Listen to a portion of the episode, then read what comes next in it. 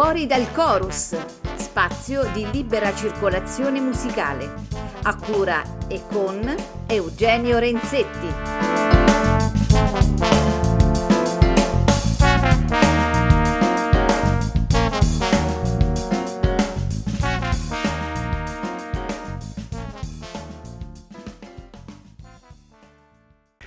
Cari amici di Fuori dal Chorus, ben ritrovati. È un grandissimo piacere tornare su queste frequenze per parlare con voi di, di musica, sempre di ottima musica. E, ehm, siamo reduci dalle scorse tre puntate interamente dedicate alla figura e alla musica di Duke Ellington.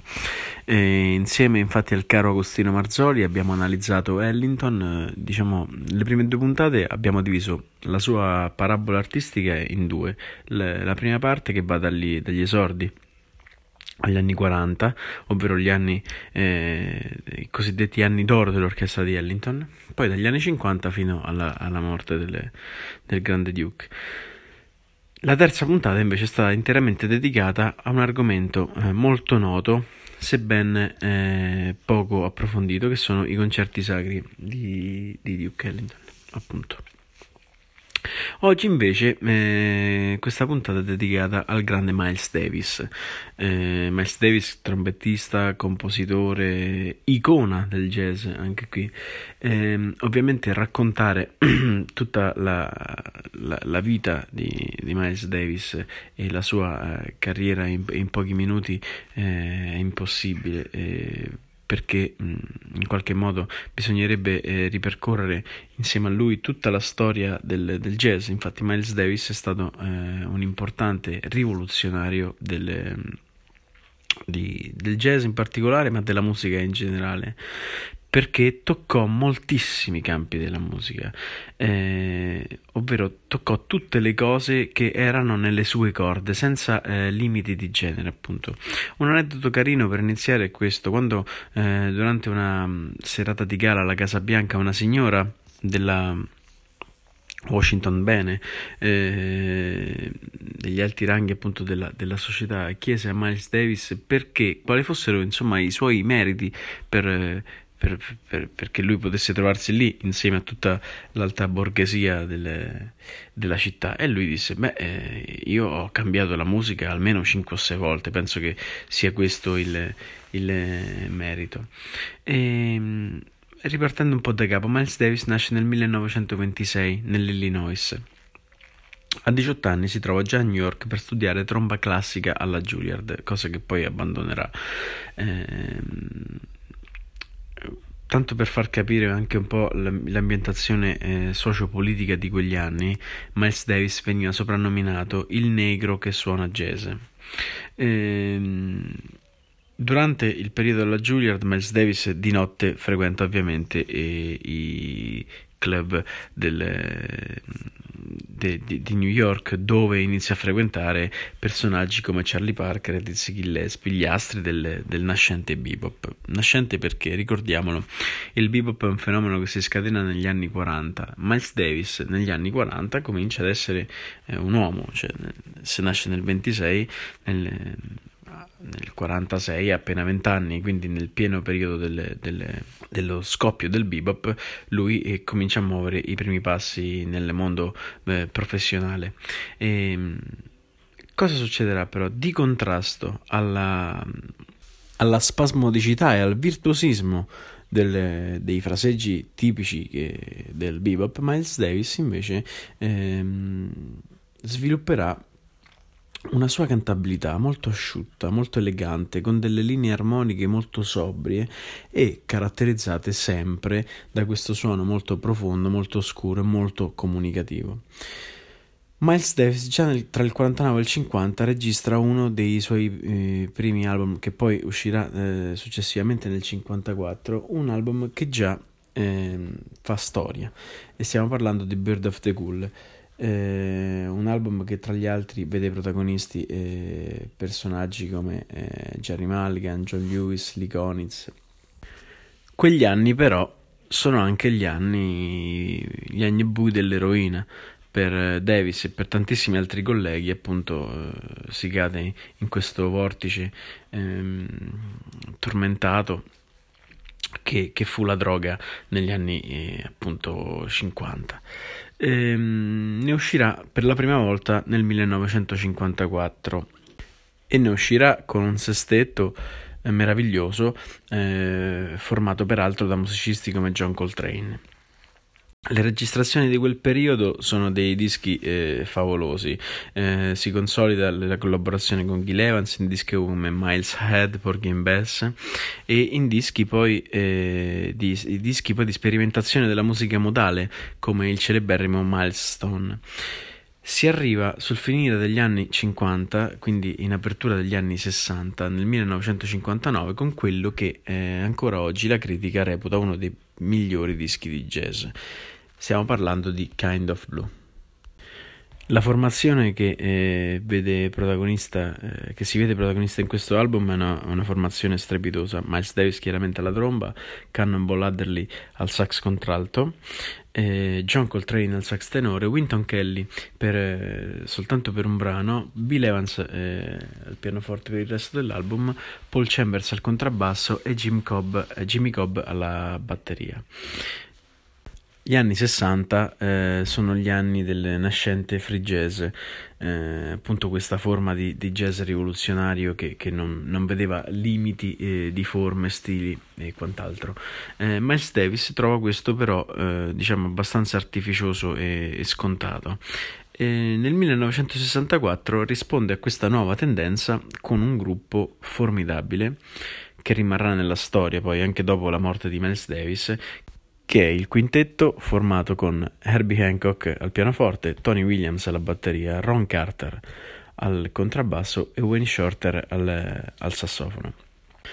Con questo gruppo eh, terrificante, meraviglioso, Miles Davis si avvicinerà oltretutto alla sua alla fase ultima della sua carriera, che è quella che anche grazie a una modifica un po' nella, nella strumentazione, nella concezione di musica, eh, inserendo molta elettronica, eh, viene, chiamata, eh, viene chiamata appunto il jazz rock. E, infatti album come In a Silent Way e Beaches Brew eh, segnano un po' la nascita di questo, di questo genere e apriranno poi a quello che è il fenomeno della fusion.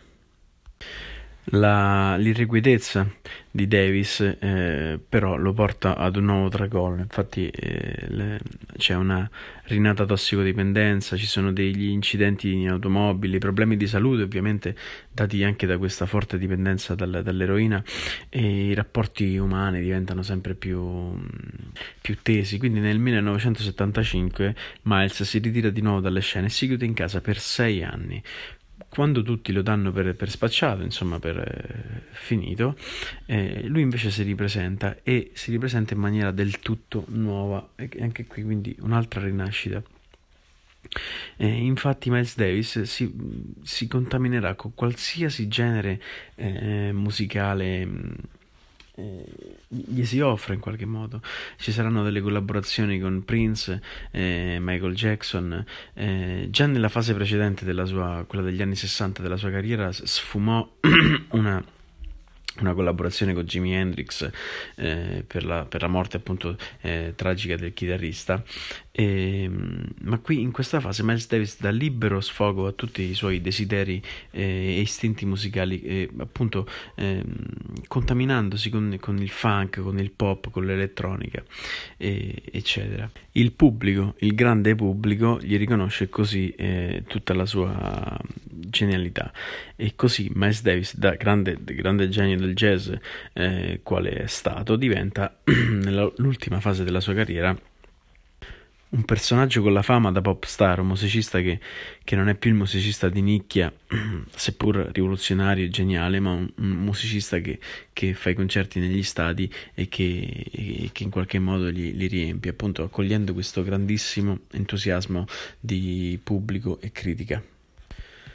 Miles muore nel 1991 e lascia ovviamente eh, una grande eredità. Si pensi che non c'è stato decennio della carriera eh, di Miles Davis che non abbia lasciato uh, un'incisione miliare nella storia della musica e nella storia del jazz eh, e ogni volta rinnovandosi e rivoluzionandosi appunto ecco perché lui è, è considerato proprio un grandissimo eh, rivoluzionario del, de, della musica. Eh, il concerto che ascoltiamo ora è un meraviglioso live in Italia dell'ottobre del 1964 a Milano. Il quintetto di Miles Davis, eh, il quintetto del quale abbiamo parlato prima, eh, quello formato da uh, Davis alla tromba, Shorter al sassofono, Herbie Hancock al pianoforte, Ron Carter al contrabbasso e Tony Williams alla batteria, ehm, esegue soli eh, 5 brani. Eh, 5 brani però che eh, per la durata di 50 minuti eh, quindi va da sé che ogni brano ha una struttura molto eh, allargata eh, dove eh, i, i, protagonisti possono lasciare delle libere impro- possono abbandonarsi scusate delle libere improvvisazioni eh, appunto molto lunghe e molto significative ascolterete è, è, meraviglioso i brani che suonano sono Autumn Leaves, My Funny Valentine All Blues, All of You e Joshua. I musicisti che compongono questo quintetto eh, formeranno sostituendo Davis un altro quintetto eh, intitolato The, eh, VSOP mm, Miles Davis viene sostituito da Freddie Hubbard. Mi piace concludere ehm, con una citazione del, di Gil Evans, arrangiatore e compositore della storia del jazz, che è stato collaboratore e molto amico di, di Davis, ehm, che viene ripreso da un articolo del manifesto in, eh, del 25 settembre del 2021 e un articolo che ricorda appunto eh, la grande figura di Miles Davis secondo m- mm, molte citazioni di musicisti mm, che lo hanno conosciuto, frequentato, eh, amato, tra i quali per esempio l'italiano Enrico Rava mm, per il quale Davis lui ricorda spesso è stato la genesi del suo amore per il jazz, la persona per la quale lui scelse poi di eh, comprare una tromba e imparare la tromba eh, secondo il fraseggio appunto di Miles Davis. E in questa frase di Gil Evans secondo me c'è tutta la... Mm, data la conoscenza, data l'amicizia, data la frequentazione, c'è tutta eh, l'essenza di Miles Davis. Mm, perché questa è una mia eh, considerazione personale, credo che i grandi rivoluzionari mh, mm, non facciano rivoluzioni ma esistano semplicemente e essi stessi poi rappresentano una rivoluzione in qualche modo. Eh, ovvero non, nessun grande rivoluzionario opera con l'intento di passare alla storia, ma secondo me opera eh, per un'esigenza personale, un'irrequietezza eh, che non può tenere a bada. Infatti Gil Evans ehm, dice eh, meravigliosamente Miles è un leader del jazz perché non ha paura di ciò che gli piace, al contrario, ne ha un'assoluta fiducia. Con questa frase che secondo me condensa eh, perfettamente il significato del, del musicista Miles Davis, il significato profondo del musicista Miles Davis ehm, e di qualsiasi altro artista sincero intellettualmente e artisticamente, appunto, scusate il gioco di parole, concludiamo questa nostra chiacchierata e ci lasciamo alla musica eh, meravigliosa del quintetto di Miles Davis, ricordo live in eh, Milano nell'ottobre del 1964. Buon ascolto.